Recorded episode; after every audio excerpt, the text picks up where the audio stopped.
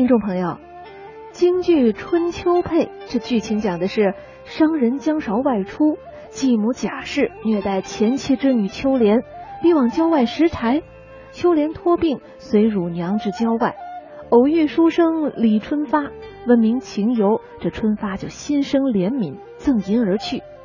秋莲见春发乃正人君子，就心生爱慕。几经周折，有情人终成眷属。